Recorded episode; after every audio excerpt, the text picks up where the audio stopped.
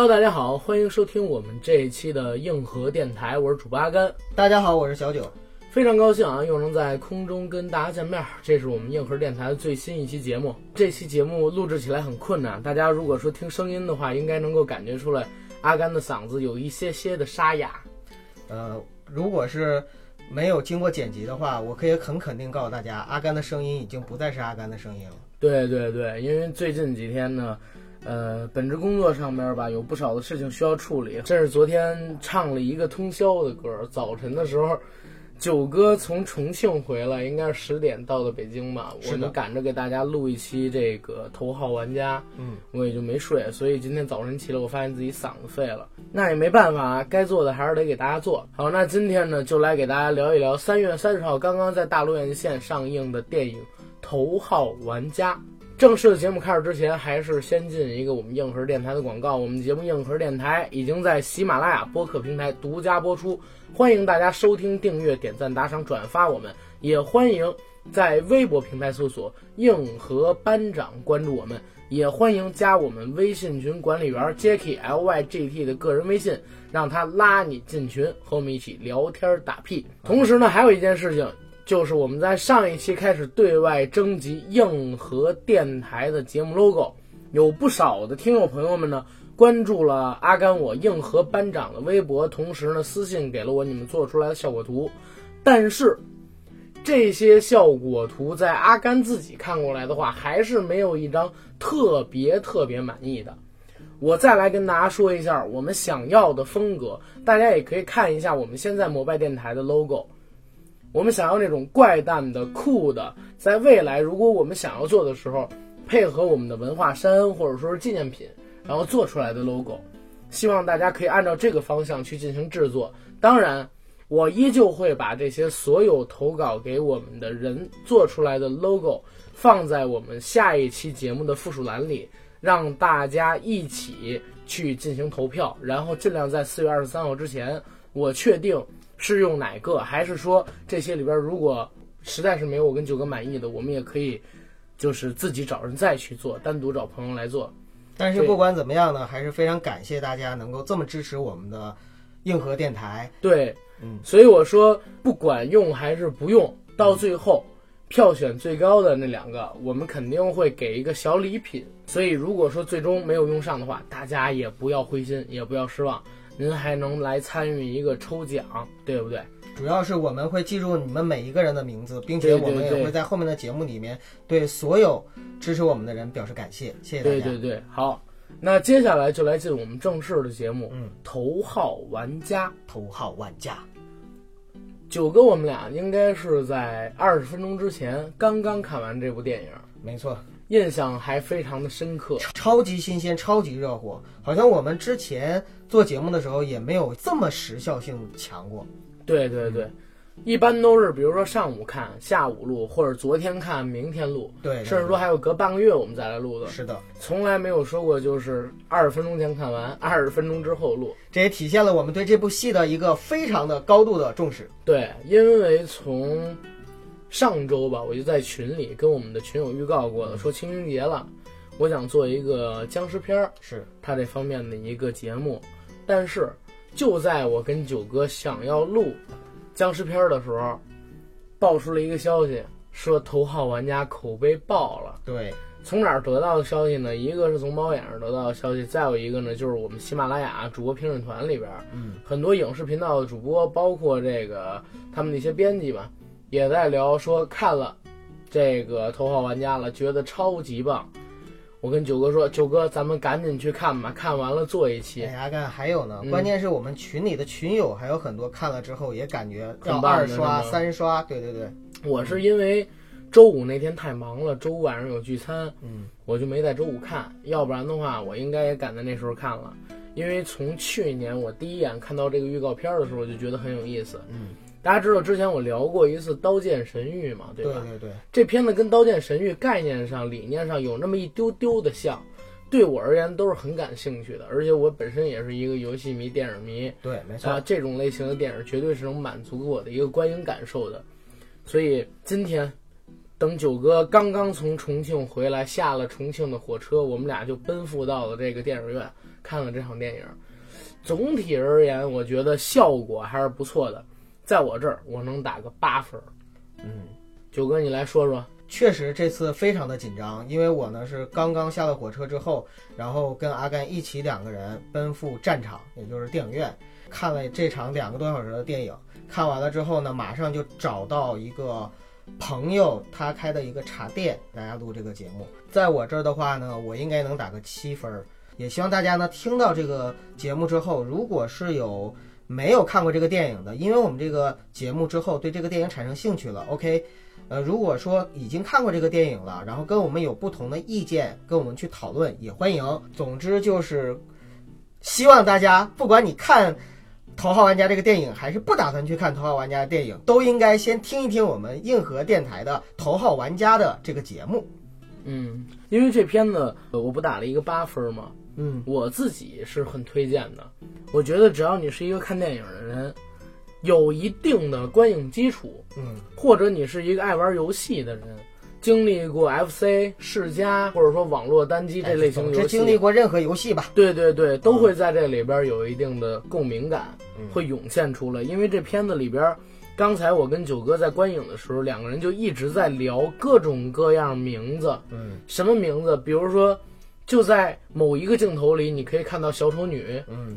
可以看到魔兽里的兽人、机械战警啊等等的东西，太多太多了。对，呃，每一个道具、每一个驾驶工具、每一个武器，甚至说是里边很不起眼的一个小小的酱油角色，都很有可能是在过去八九十年代流行文化史上一个很有代表性的一个角色。是的，对吧？所以像我说的，你如果是电影迷，如果是游戏迷，在这里边可以找到。非常多的一个共鸣感，这也是在除了剧情本身之外的一个乐趣。但是其实说实话，的，我之所以给这个戏打分打了七分，是因为我真的觉得整体上来说，这个戏是因为我期望太高了嘛，它没有达到我的希望。期望太高了是吗？对。怎么理解你这句话？呃，因为我从主播群里边。呃，看到了很多人对这个 电影的评价，以前一直就是很高冷的一些影评人哈，给出了非常高的一个评价。我就在想，哇，这部戏得好到什么程度？但是我看完了之后，我突然觉得说，哎，不过就这样吧。嗯，好吧，这片子如果你刨去各种各样的彩蛋不说，嗯，OK，就是里边的致敬元素你全部都去掉，我就给他打一个八分，因为真的挺好的，它很工整，你明白吗？哦，你这个八分还是把所有的这些彩蛋都去掉之后给它打的八分？对，为什么我要说这句话呢？因为我现在有这么一个观点，刚才录节目之前我跟你说了，我说这片子为什么在现在猫眼上能有九点三的评分呢？而且在咱们那些主播团队里啊，也打十分的人很多，打九分的人很多。我说为什么会有这样一个情况？而且我还看了眼豆瓣呢。豆瓣上居然都九点多分了，你知道吗？哇塞，是吗？这片子不得六十亿吗？呃，但是是这个样，但是是这个样子。我看了一眼这个所有的评论啊，我总结出一个观点，嗯，这片儿值十分吗？我觉得是不值的。它肯定是一部好片子，嗯，但是呢，为什么会有这么高的评价？包括说那么高冷的那个某瓣儿是吧，能给九点多分，就是因为它有一个特别精明的地方，嗯。就是里面穿插了大量的彩蛋，你去看看，所有的平台上的影评全部是清一色的告诉你，哎呀，这个彩蛋太多了。然后整个观影过程当中一直在数彩蛋，这个观影过程当中我看到了谁谁谁谁谁，那个七十二岁的史蒂芬斯皮尔伯格太牛逼了，怎么就能把这一百多个哇彩蛋全都整到里边去？实际上，他们很多人在炫耀，明白吗？这部电影给了他们一个炫耀的契机。让他们可以通过看个电影、写个影评，去告诉大家啊，我对流行文化史、过去的这些流行文化，我对过去的这些电影，我对过去的这些游戏有多了解。实际上，在这一方面，他倾注了非常多的分数，情感分，把这个本来是在我看来是八分的电影烘托成了十分。如果我想装逼的话，我也会在猫眼上边发一个可能说三四百字的小影评，我说，哎，这片子。值十分，我打个五星。为什么？因为这里边涵盖了太多童年的情感元素了。比如说那个钢铁巨人最后死的时候举的那大拇指，很明显就是 T 八百嘛。闪灵出来的时候，我在电影院里居然看闪灵，你知道吗？我刚才不也跟你这么说吗？就这种情感分，会把它再往上提。明白了，而且你还可以跟别人炫耀，你在发出这个之后，好像在对别人说：“哎，你看我对某某文化、流行文化，我对电影、我对游戏有多资深、多了解。”我现在都可以想象，这个电影再过两三天，一定会有人发在朋友圈里边去。为什么呢？因为你要显得自己，哎，我靠，高人一等。朋友圈里人可能都看不懂这电影里边这些角色呀，这些所谓的致敬点啊，都是什么东西。但是我知道。嗯，哎，这个是这个电影它精明的地方，所以为什么，尤其是在豆瓣上分儿能这么高，因为点。因为豆瓣上打分的群体正好就是装逼的这些群体。哎，那不不不能这么说，就是评论的群体呢，嗯写评论跟写影评的群体，正好呢，这个电影的某些地方打中了他们的切入点。可以这么说。对，因为如果大家觉得我说的这个东西没有可信力的话啊，大家也可以在百度上搜一搜，即使卡夫卡变成甲壳虫，还是进不去城堡这部电影 啊。然后豆瓣卡夫卡事件这个事情我们就不说太多了，那是一个非常大家牛逼的大型装逼事自己可以去。搜。对 对对，他其实很多人啊，嗯很多人可能电影没看过，他就打了一个五星，对不对？是的，是的。很多人可能说这部电影他觉得，呃，七分八分，有的东西他没看懂，看这里边这么多彩蛋，哎呀，打个十分吧，要不然别人再说我看不懂，他会有这样一个情景。其实这个戏你知道让我联想到了哪个电影吗？哪个电影？《无问西东》。问西东。为什么？因为在《无问西东》的时候，看整个电影的时候，我看的感受非常好。但最后的时候呢，它出来了整部电影最精华的地方，就是在最后的彩蛋，最长时间的彩蛋，致敬了所有的那些大师。而我才知道，哦，原来这些大师在电影里边每一个人都有身影，身边的那个打酱油的那些角色就是他的身影。嗯，呃，其实一样的道理，就是我在看这部片子的时候，因为我之前知道有很多的彩蛋，所以在看这个电影的时候呢，我也会下意识的去找这些彩蛋，头号玩家吗？对头号玩家。然后呢，就像《无问西东》一样，其实这些彩蛋呢，隐藏在其中的某一帧里边，甚至现在就是很多的呃影迷已经开始就是说，我要把这个电影一帧一帧的去去看，就是为了找到这所有的彩蛋。嗯，好。那关于这电影前言，咱们先聊这么多，咱们俩具体来聊一聊这部电影里边有意思的地方呗。好的，咱们分成两块儿吧，一块儿是自己喜欢的，觉得可以加分儿的地方。你说特效也好，剧本也好，人物的表演也好。之后呢，咱们就来聊一聊减分儿的地方。同样的，哎，剧本也好，特效也好，人物的表演也好，这一块儿九哥你先来，还是阿甘你先来吧。我先来。嗯，好。这片子呢，我一看完我就跟九哥说：“我说九哥，这片子值八分，为什么？这片子是一特别工整的商业片儿的剧本。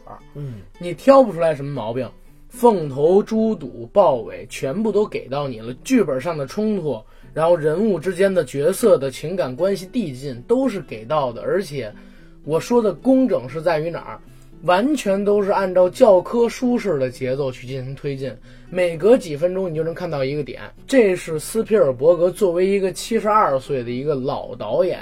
能有的一个创作力以及保证出来的创作水准，这件事儿已经是近几年第二次震到我了。上一次就是七十八岁的乔治米勒拍《疯狂的麦克斯四》的时候，让我感觉到我操，好莱坞的这票老导演依旧是宝刀未老，而且很多人的创作水平甚至要在现如今鼎鼎大名的新导演之上。这次斯皮尔伯格一出手，完全就扫掉了前两年。圆梦巨人啊，对吧？包括今年的这个华盛顿邮报，我也不是特喜欢，把这些东西就全都打开了，真真正正的教了一部，哎，我觉得很不错的、很牛逼的电影。嗯，之后呢，这片子还有几个比较说加分的地方，一个就是特效。嗯，我记得我在跟九哥你进电影院的时候，我说，哎，这片子是不是后期转制的三 D 呀？怎么三 D 效果这么差呀？因为我咱俩看的是纯三 D 版嘛，对吧？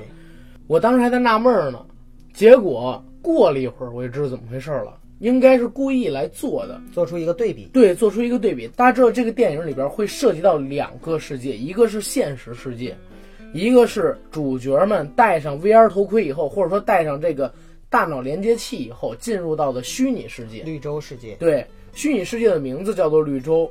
他们到了绿洲世界以后看到的东西，3D 效果一下就起来了。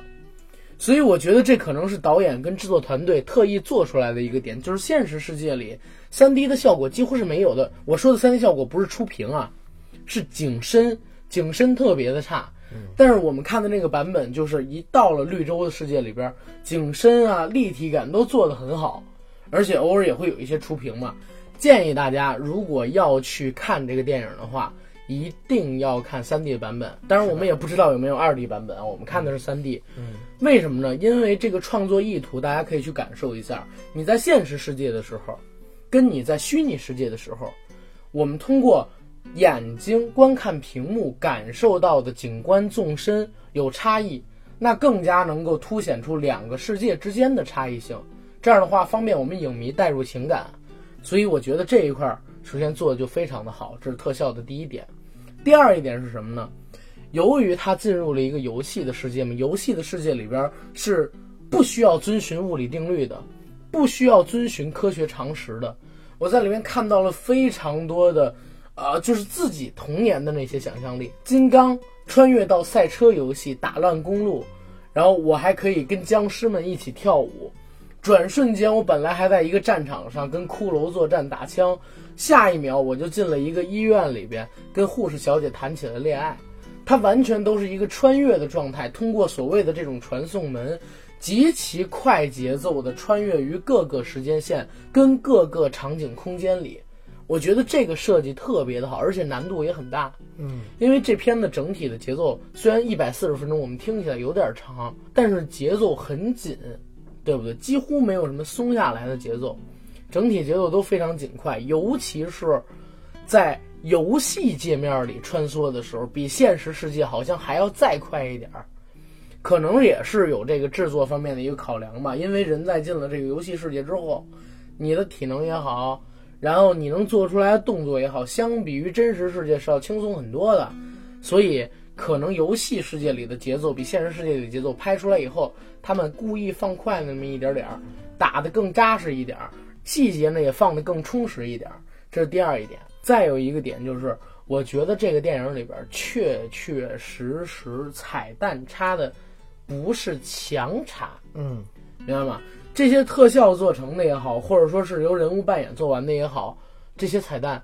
它不是强插，或者说只给你扔进去让你露个符号就行了，它是真的带入了这些彩蛋所背后隐含的当时的那个作品里边的某一个精神，或者说一定是符合当时某一个作品里边的一个桥段的。对，你就比如说钢铁巨人掉下熔岩的时候，也是他为了战友们牺牲，对吧？他举起了一个大拇指，告诉他们你们要加油。这就是 T 八百在第二部《终结者二》里去世的时候，我离开了，你们要加油，未来的路，肖恩康纳你走下去，OK，啊什么肖恩康纳，约翰康纳你走下去，然后举起这么一个大拇指。你又比如说整个电影里边吧，有一个非常非常非常经典的桥段，我特别喜欢，你猜是哪个桥段？九哥，闪灵，对。因为我没有在大荧幕上看过《闪灵》，你知道吗？我都是自己在家用一台小小的笔记本，双手捂着眼睛。对对对，双手捂着眼睛去看。我跟九哥看到这一桥段的时候，因为我昨天啊，我们要录这个节目，九哥发给我好多文章，我都没看。我说今天再看，我回来的路上我在看这个东西。为什么？我就想看这个电影之前，因为我知道里边有非常多彩蛋啊，我不想被人剧透，然后我就特地没有没有看这个东西。所以我问九哥，我看到《闪灵》，我说。他们是要去那个闪灵里边吗？九哥是是是，哎我，然后看到这一群人六个吧还是五个，去了闪灵的那个酒店，他们叫全景影厅，嗯，就是他们到酒店里可以参与主人公所经历的那些故事。我觉得斯皮尔伯格应该是把闪灵里边这个桥段，呃，他自己觉得印象深刻的地方，整个 copy 了一下。嗯，你甚至还跟我说，你说是不是里边有一些就是原片的剪辑？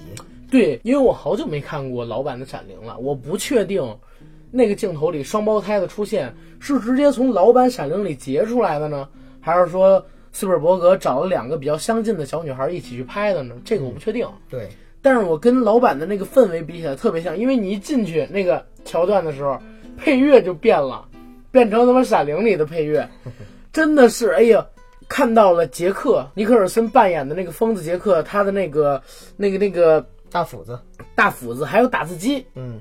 啊，就是只工作不玩乐，啊，嗯那个那个纸片上写的字，对对对，呃，聪明杰克会变疯，对，是吗？我我忘了，我忘了那句台词了。那个在《闪灵》里边是一个特别重要桥段，就是他演的那个小说家嘛，嗯，一直都在忙于工作，忙于工作，每天加班。但是有一天，我们看他那个手稿，结果发现他手稿上边没有任何东西，就是这句话翻来覆去的这句话，只工作不玩乐，然后聪明什么什么会变疯，就是这句话，完全在做，然后被移植到这个桥段里边，一下我就觉得特贴骨，嗯。特别的贴骨。而且你看啊，我在这个里边还看到了小丑女，呃，阴间大法师，就是开始要跟他拍照的时候出来的那个，还有异形，嗯，异形你知道吗？破胸的镜头，连国内上的原版都给取消了，这里边居然有，哎呦，这这个太让我吃惊了。斯皮尔伯格确实是玩的溜，一般的导演很难在这么短的时间体量里穿插这么多的元素。举个例子，我们看一下建国大业就行了，对不对？我们看一下建党伟业就行了。为了在那么短的时间内穿插那么多的明星，把一个还算是比较扎实的主线故事都给讲的一团糟，对吧？我看建国大业的时候，就是蒋氏父子，然后还有上海的那段戏就挺好的。但是，一到其他桥段，为了穿插太多的明星，就完全牺牲掉叙事了，最后变得一团糟。但是《头号玩家》没有，它虽然有这么多的致敬元素，真的就是穿插的很好啊。可能说大一点的致敬点，我给你多一点点篇幅；小一点的致敬点，你就一个镜头，人家做的非常的好，也没像咱们似的找一百多个明星过来演。当然，这可能人工也省啊。然后这个都是我喜欢的地方省。人工不省版权呢，你想对想对，哦，对对对。但是你有没有发现，他们这次用的绝大多数的版权都在华纳，对都在华纳。对，就是自己的东西不用就糟蹋了。呃，对呀、啊你你你比如说那个魔兽，现在不是在传奇那儿吗？对，传奇跟华纳的关系就非常的好，而且之前传奇跟华纳有很多的合作嘛。这次我们看到的小丑女啊、小丑啊嗯，DC 现在就是华纳，对呀 对不对？嗯，而且我们还看到六十年代蝙蝠侠爬喜马拉雅山的那个，也是在华纳。华纳本身作为这个美国大制片厂、好莱坞上百年的企业，就有大量的版权。嗯，这跟咱们国家自己做那《十万个冷笑话二》一个动画片儿，用几个动漫角色，就得不停的去买版权，是完全两回事儿。人家几乎都没有版权这么一说，我觉得。是的，是的，是的。嗯，然后这是优点，嗯，缺点，为什么很多人打了十分，打了九分，我就打一八分？我是觉得这个片子，我就在看到《闪灵》等等几个桥段的时候，是桥段本身，吸引了你。哎，吸引了我。整个片子看下，我觉得真是一部好片子，我挑不出什么毛病，但是我又觉得怎么那么说它老套吧，也不对，太平常了，太没有风格了，你知道吗？它不像科恩兄弟那种，就是啊都你要是详详究的话，每个人都能揪出毛病，但是你一进了他那个情境里边，你就爱死他。就怎么会那么酷？对，怎么会那么酷？怎么会那么冷？怎么那么荒诞？跟黑色幽默，跟那个杜琪峰一样。嗯，但是看这部电影给我的感觉就是，哎，这真是一部好好的电影，但是就是一部电影，它具体是什么电影我说不出来，你知道吗？这是我最近几年看斯皮尔伯格的电影啊，涌起来的一个情感。我是什么时候开始发现我看他电影有这样的情感的？我应该是从《战马》开始，嗯，战马，或者说从林肯开始，我就觉得老斯是不是年纪大了？因为大家可能不太知道啊，这斯皮尔伯格的地位在美国相当于国内的张艺谋，国师。对。但是他跟张艺谋不同的地方在于哪儿？第一，哎，本身的这个质素可能说是比国师嗯略强这么一丝丝啊。再有一个呢，人家本身所在的这个体制内啊，有一个完整的工业体系去支撑他的创作，这跟张艺谋相比就太大了。对，张大国师实际上，我觉得啊，如果他自己想整一个东西，可能创作力没下降太多，但是时代啊，跟咱们目前他所处的环境绑架他的这些东西，已经不允许他再做出像《秋菊打官司》、做出像《活着》那样伟大的作品了。再努力，也不过就是一个归来。归来一个戴着粉饰面具的一个故事。戴着镣铐嘛，对，但也依旧是好活儿嘛。嗯那斯皮尔伯格也是一样的，他最近这些年拍的这些电影，都异常的符合美国的主流的价值观，对吧？最后无论如何，一定是好人胜利，坏人结束。坏人结束还不能让坏人很惨烈的死去，不那么血腥暴力的离开这个世界，要不然就是坏人最后会洗心革面，对吧？幡然醒悟，然后放下屠刀，立地成佛，就像这部电影里边一样啊，这是剧透了。还有呢，就是他现在拍的所有的电影都有点像在讨好美国的这个观众，而且呢，在刻意的摆正自己一个政治正确的位置。但这也是我一面之词啊，片面的观点。但是既然能产生这个观点，我觉得那可能老斯也或多或少会面临像我刚才说到的这些困境跟疑虑，对吧？现在这部《头号玩家》出来，可能说，哎，最近几年的一个翻身仗，但是《头号玩家》在我看起来还是很没有风格。这一块，我想借用高晓松的一个观点。高晓松之前聊这个斯皮尔伯格的时候说，哎，现在看斯皮尔伯格，大家可能会觉得怎么那么一般？片子拍的都那么工整，那么好，然后剧本啊、制作呀、演员都无懈可击，但怎么就不让你感动呢？他说是这么回事儿，因为啊，斯皮尔伯格的风格影响了整个好莱坞的风格，导致八九十年代之后，所有好莱坞的导演全都在学斯皮尔伯格的风格。现在的好莱坞通篇都是他的风格，所以就让斯皮尔伯格自己的电影好像变得特别大众，特别没没有风风格对吧？特别没有风格，这我是真认同。我今天看这个斯皮尔伯格的这个《头号玩家》，我真的是感觉不行，就是没有风格。片子真好。我小的时候看斯皮尔伯格另外一部电影叫《AI》，嗯，人工智能，这片子其实也挺好的，就是他跟库布里克他们俩算是半合作吧。库布里克的遗作让斯皮尔伯格接手嘛，嗯但是这片子我现在在回想 AI 那个东西差在哪儿？太全龄向，而不是专成人向，血腥暴力，包括说对社会体制的拷问这方面没有社没有库布里克做的深刻。嗯，你看《发条城》再看 AI，你就知道库布里克他可能是想讲一个什么样的故事，但是放到斯皮尔伯格那儿拍起来，就是一个很温馨的，孩子需要母亲，母亲也爱着孩子，但是呢，因为你是机器人，我们害怕你伤害到我们亲生的孩子，我不得已把你送走，但是孩子依旧是永远记得那个母亲对自己的那个爱，他要讲一个温情的故事，嗯，所以到最后导致这个剧本儿不是说整体色调比较偏亮，而是说就是画质太童真，太像儿童片了。这是斯皮尔伯格一个电影很大的问题，当然可能这是他故意而为之嘛，为了去向观众们负责，让观众们能够接触到更好的创作理念等等等等的。但是这也是造就他自己本身风格体现不出来，就是工整好看，但是你找不到记忆深刻的那种点，就像去年《银翼杀手》跟《敦刻尔克》那样，嗯，一下就说我操，这片子不但好，而且我印象特别深，我就知道它跟市场上边的电影不一样，这是一个导演拍的，境外的那些是其他导演拍的。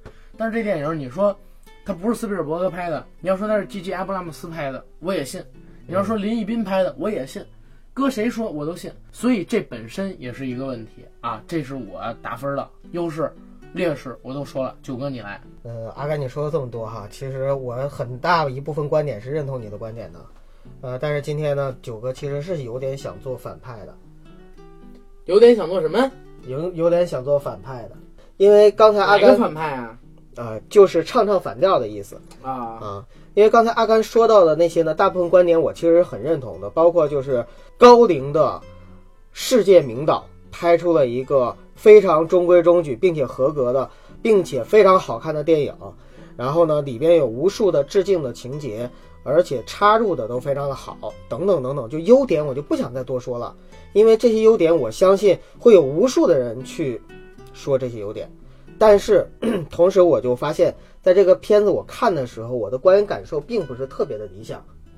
呃，有这么几点，首先先从世界观上来说，这个电影里边它设置的世界观是跟原著小说应该说是非常契合的。非常契合，因为看为了看这个电影，我特地还找了一点原著小说的片段，嗯，跟这个原著小说介绍去看。对，原著小说基本上啊，在我了解到的那些片段里边，跟这个电影所体现出来的世界观跟剧情没几乎没什么差别，除了呃钢铁巨人在小说里是奥特曼，对对对，这是因为版权的原因。对版权的原因，对，但是几乎没差别。其实这个电影呢，它是改编自恩斯特·克莱恩写的小说。他当时写的时候，其实已经承认说受到了斯皮尔伯格的电影的影响。也就是说，之所以有这部小说，就是因为他看过很多斯皮尔伯格导演的电影，然后呢，对他的一个人生观、价值观的形成也有一个深刻的影响，所以才有了一个类似这样的小说。那么斯皮尔伯格呢，反过来又把这个小说呢拍成了斯皮尔伯格自己的风格的这样的一个导演，呃不是呃自己的风格的这样的一个作品。所以其实呢，就是小说和电影是一个交相辉映的这样的一个过程。可是在这里边所体现出来的世界观，呃，是一个非常典型的美国的主流的这样的一个世界观。而这个世界观，我可以说我自己个人是非常不喜欢，或者说我认为非常落伍的一个世界观。就是刚才我们聊到的赛博朋克，包括就是世界未来的一个世界主义的一个设定。我一定要反驳你，嗯，这不是非常落伍的一个世界观不，在我看来就是非常落伍的世界观，为什么呢？因为这个世界观在未来不会成为一个现实。但是这只是科幻的一个分支啊。对呀、但是它也是一个非常落伍的世界观，因为它已经讲了几十年这样的一个过程，而且就是在这个世界观里，其实有很多非常明显在未来不会发生的事情。不，但但是我认为是这样啊，赛博朋克它是历史有可能的一个走向，它其实是架空历史，这是科幻的一个分支。直到现在为止，科幻领域的小说啊等等等等里边，基于赛博朋克之上创作的东西都非常非常的多。如果你说过气，可能说或者说过时。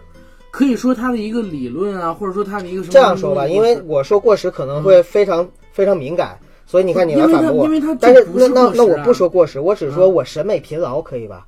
就是这是一个我对关于赛博朋克，还有就是啊关于它展电影里边并不是纯粹的赛博朋克，对对对，它是因为是纯纯粹的赛博朋克，我还能够接受。嗯，但是呢，就是它这个电影里边展现出来呢，是让我有点审美疲劳的那种美式的对未来的一个世界观的设定，不，斯斯皮尔伯格式的对未来的一个设呃定。也就是美式，其实真的就是美式的，好但是莱坞式的但是，你看那个呃，对，或者我们说好莱坞式的吧，，对，好莱坞式的，或者说美呃或者斯皮尔伯格式好就斯皮尔伯格。斯皮尔伯格式的这样的一个对世界未来世界观的设定。其实这种设定，首先我认为是我在看这个的时候，我会非常跳出这个故事，因为我会觉得未来不会这样子，然后这个世界也不会这样子。那我看的就是一个不会发生的事情。不但九哥，你要打开想象力。我虽然知道赛博朋克这样的世界几乎不太可能会成为现实，但是我也想过，如果它发生了，我也不会吃惊。如果发生，它也不会是电影里展现出来的样子。我只能这，么那说。那那是艺术作品，你要打开想象力，你不要说就是我靠，未来不可能。那你为什么非要说战狼就一定是以现实中不能出现的呢？为什么撤侨就不能流血呢？关键是战狼，那我要说反派，我就要说到反派的这种感觉。不是你听我说，关键是战狼，你真的你身上挨二十多枪，你跟十几个特种兵，然后打这个我没有说不合理啊，这是电影。那你这个电影里边一个纯屌丝，然后就对抗一个这么大的一个公司，然后结果就是几个人就把这个公司给干掉了，这在现实中就会存在吗？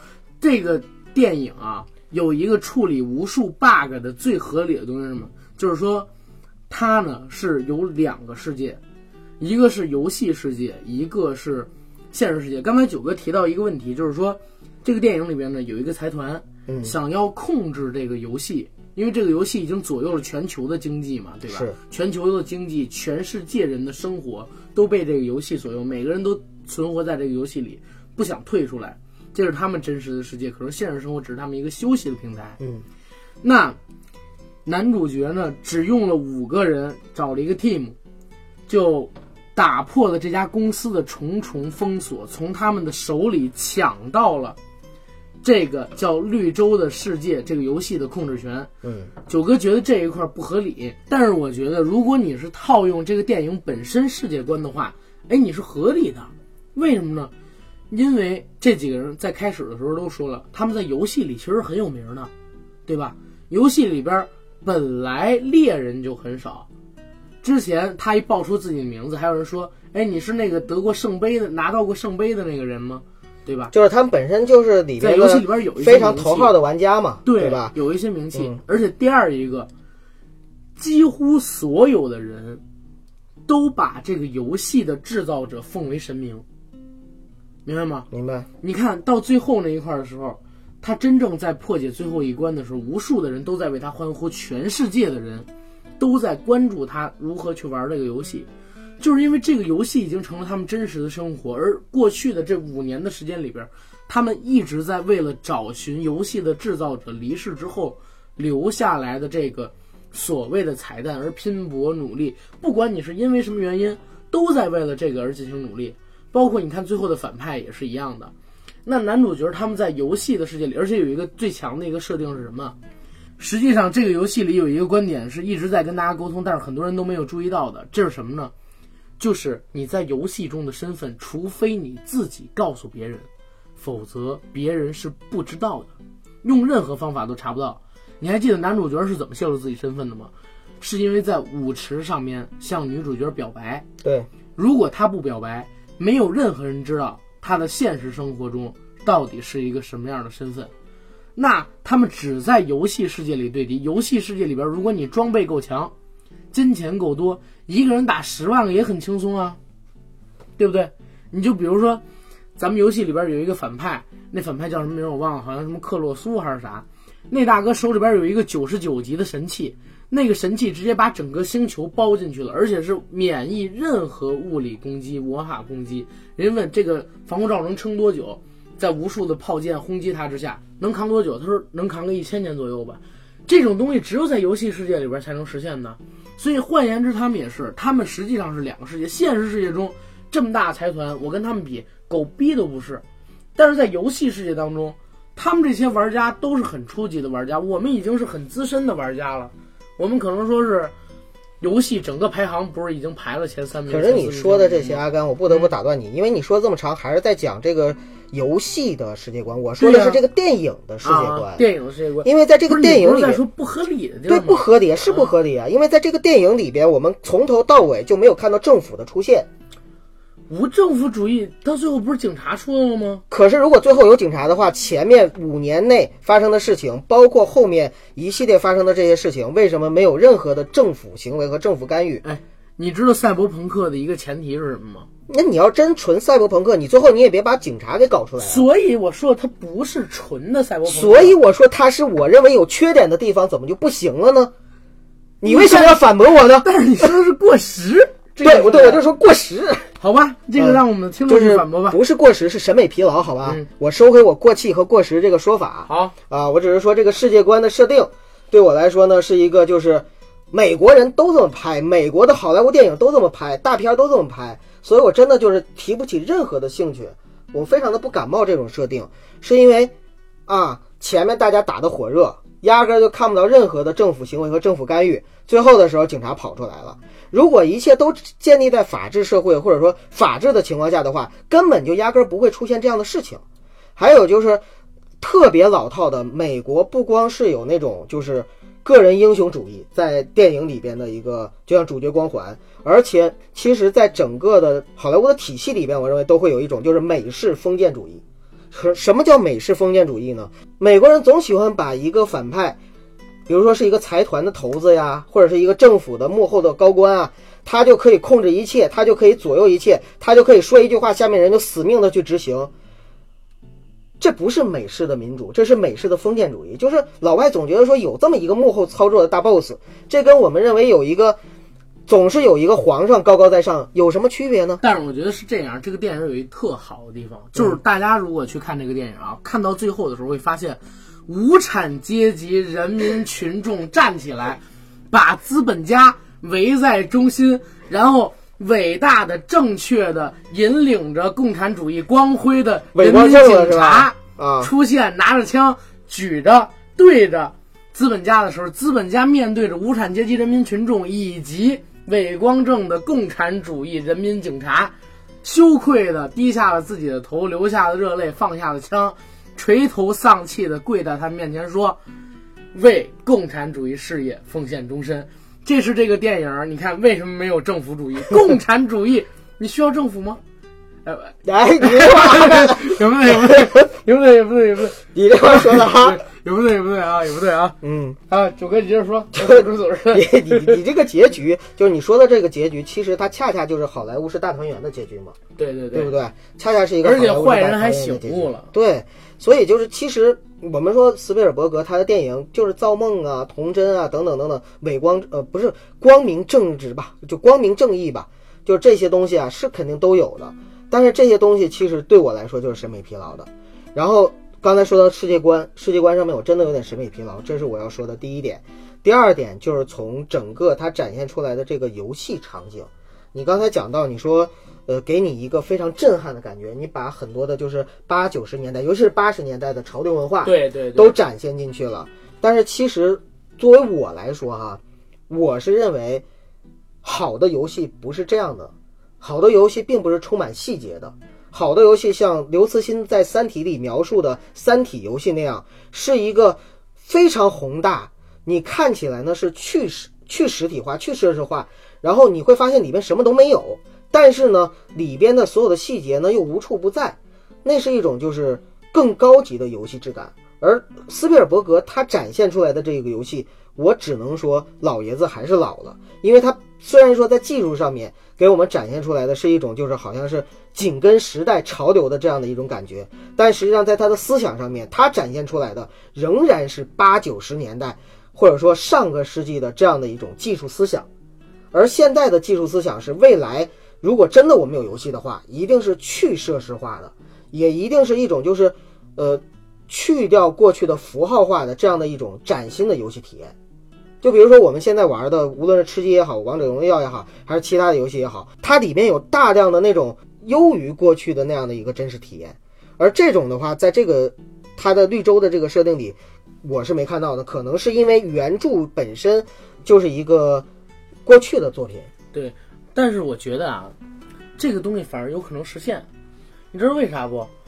以前我们看到很多的这个，比如说《创战记》嘛，嗯。你进入了电子世界，整个人进去了，嗯，这个在我看来不太可能实现啊，肉体进去这个太难了。或者说，你看有的游戏，直接是精神进去了，肉体我靠，你完全什么都感觉不到，就是思维信号化嘛那种，对，就变成思维信号化，然后你肉体什么都感觉不到，可能死就死了，嗯啊，然后你灵魂跟人一起消亡而已。但是这款游戏有意思在哪儿？它只是说把这个世界连接到你的大脑。如果你想感受这个世界的存在跟认知的话，你需要买穿在身上的一种防护服，或者叫强化服。这个强化服会反馈给你真实的触感，因为它会模拟。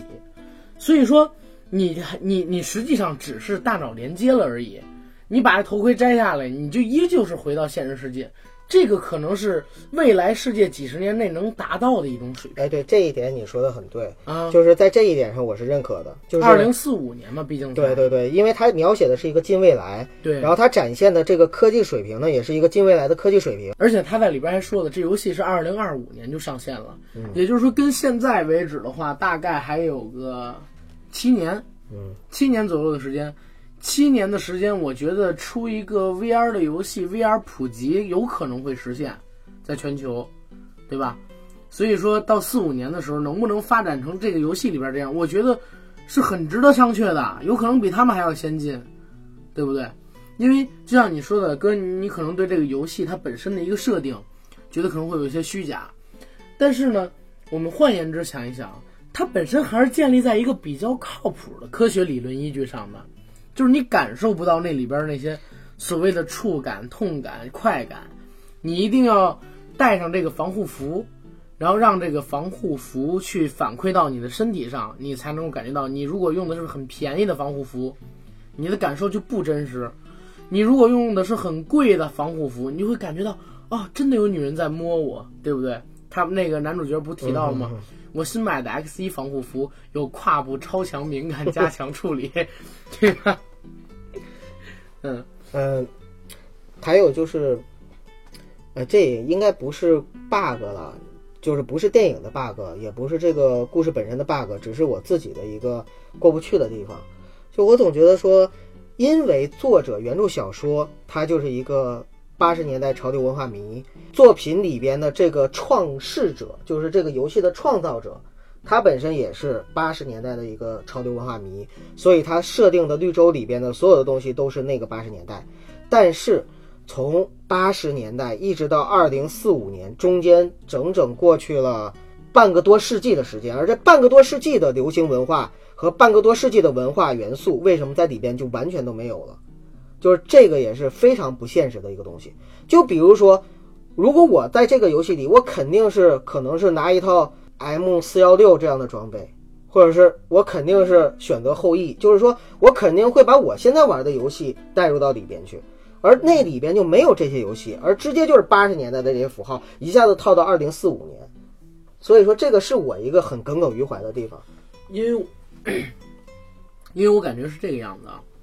你有没有发现这个游戏提到一个观点，就是嗯，首先是玉米等等作物减产，嗯，然后人口已经下降很哎，就多了，这句话，呃我我特别要强调一点，嗯你提醒我了，嗯，就是玉米减产这句话，其实就是整个好莱坞里边我最审美疲劳的一个，就是所有的，呃也不是所有的，就很多的，呃，很多的电影，包括《星际穿越》里边，都讲到了世界末日的一个设定，就是玉米减产，然后玉米不生产了等等。就在美国人眼里，好像你世界上除了玉米就没有别的作物了，他说的是玉米类作物，没有，就是玉米减产。不是哥，我告诉你啊，你这这个东西你，你你一定得给你剪掉，你这个纯粹是说错了，你知道为什么吗？为什么呀？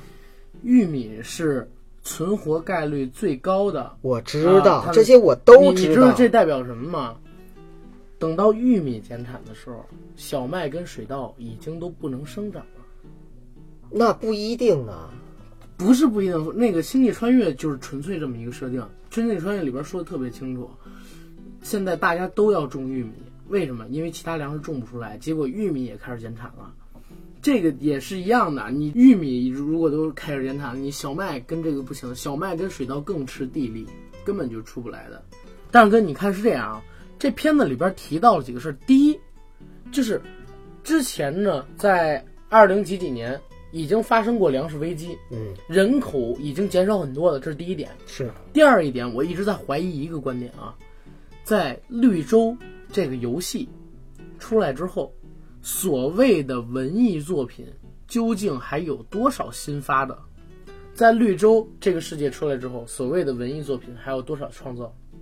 所谓的文艺作品。对，就比如说你说的那些流行形象，因为大家都不上街了，甚至说都不上班了。可是绿洲是二零二五年发明的，对呀、可是二零二五年和八十年代中间还差了四十多年呢。哥，咱们看看现在，现在现在所谓的流行文化啊，嗯我们看那些东西过时吗？过时。哎，现在就我没有，不是你听我说，我没有。现在包括九零后，包括零零后，很多人我们以前八九十年代看的电影，他们是完全就没看过的很多。但是我觉得有一定审美的。那你想想，我们八九十年代但是哥，你听我说，这里边所有出现的人物都是经典作品啊。是经典作品，但是现在你让我看《罗马假日》，我也看不下去。同样的，我们让一个零零后，那是你，我能看。现在是我，那你让一个零零后去看我们八九十年代的电影，就是经典的啊，经典的那些电影，有的时候也未必他们就一定全都会但是哥，你。要你要听明白，就是现在我们我们现在已经在一八年了啊。对，如果说按架空一下，我们打开一下思路，这游戏是二七二五不是，这游戏是二五年的时候上的，也就大概是七年后啊，就是七年对，后。七年后。然后嗯上了之后，既然大家都不上班了，全部都在玩这个游戏，对不对？不上街了，所谓的流行文化又因为人口减产，不是又因为人口减少、粮食减产，人已经死了很多了，基本上就已经快消亡了。他用的都是以前的这些东西。那我们现在来看一看，我们身处二零一八，身处二零一八，我们倒着去看流行文化史，嗯，我觉得八九十年代的东西依旧很酷啊。但是也不是说完全就没有九十年代或者新千年之后的影子呀。有啊，你给我提一个魔兽不也出来了吗？魔兽，魔兽是八十年代，魔兽的兽人怎么可能是八十年代？九十年代的。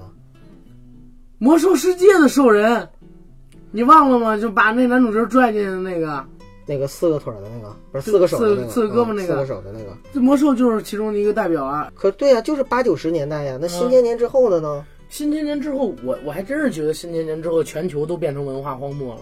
全球的整个文艺啊，流行文化也好，艺术也好，都在走下坡路。那我能不能这么理解？就是说，现在其实我们很多都是在啃老本儿，对我可以这么，我我我自己反正是这么想。就我们翻的，包括我们怀旧的、缅怀的、致敬的这些东西，其实都是在啃老本儿。我们不说别的，我们就说，呃，所谓的时尚圈，嗯，时尚圈现在就是翻来覆去的把前几十年来不断轮回的东西再拿来轮回，这是第一个事情。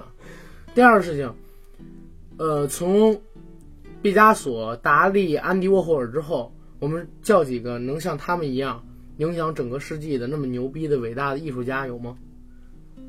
现代艺术家可是你说的这个太小众了，就是艺术圈太不小众了啊，。真不小众。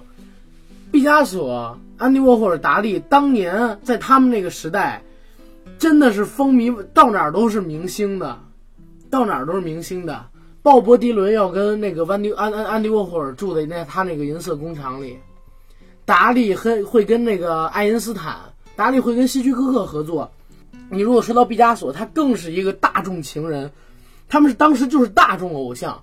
但是你现在你找不到有这样影响力的艺术家。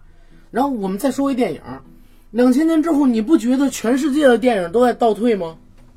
从从质量上也好，从艺术的追求上也好，可能说啊，特效上什么什么什么什么，就是技术上进步了。对技术上进步了，体量上进步了，只不过说市场体量，但是好像人的追求就在八九十年代到达了一个顶峰，两千年之后就一直在往下退，全世界的尽头都是，包括经济。实际上，中国这样的国家，你看这些资本主义国家，老牌老牌的资本主义强国，甚至帝国主义强国，现在都已经变成什么样子了？嗯，我觉得他们是一个很失落的年代。为什么斯皮尔伯格现在要把这本书再翻出来，然后再写？这本书首先他肯定是不能跳离当时的时代的，对。但是斯皮尔伯格如果是他觉得可以改编的话，他肯定也会改编。但是他可能也是很怀念八九十年代他最风华正茂，老子最牛逼。拿奥斯卡最多的那时候，老子票房就是他的黄金时代，对对所以这也是他的芳华呀，斯皮尔伯格的芳华啊，没错。就是你看你这么一讲完之后，我就释然了，对我就我就觉得说，哦，原来这个片子我能够接受一些我开始不接受的东西了，对吧？对这也是我们听众听我们硬核电台的一个一个意义所在。对，就是有些东西我们如果不聊、不探讨、不不去说的话，可能我们就不会想到，或者说我们就会活在自己狭隘的这种思想里边。大家一定要打开，大家一定要。打开啊！不要像某些电台一样，就是就活在自己狭隘的视野里边，就非要非要把这个电影就按照自己的意义去解构和解读。对，当然大家如果说那个对这个电影有不同看法的话，欢迎在我们评论区评论。对对对，啊我们也欢迎大家有不同的意见。我跟九哥，我们如果大家就是看我们每期节目，几乎只要是正面的评论，我们都回复；负面的偶尔我也会比较带着负面情绪的回复的。就是我们也膨胀。对对对对，我们也膨胀。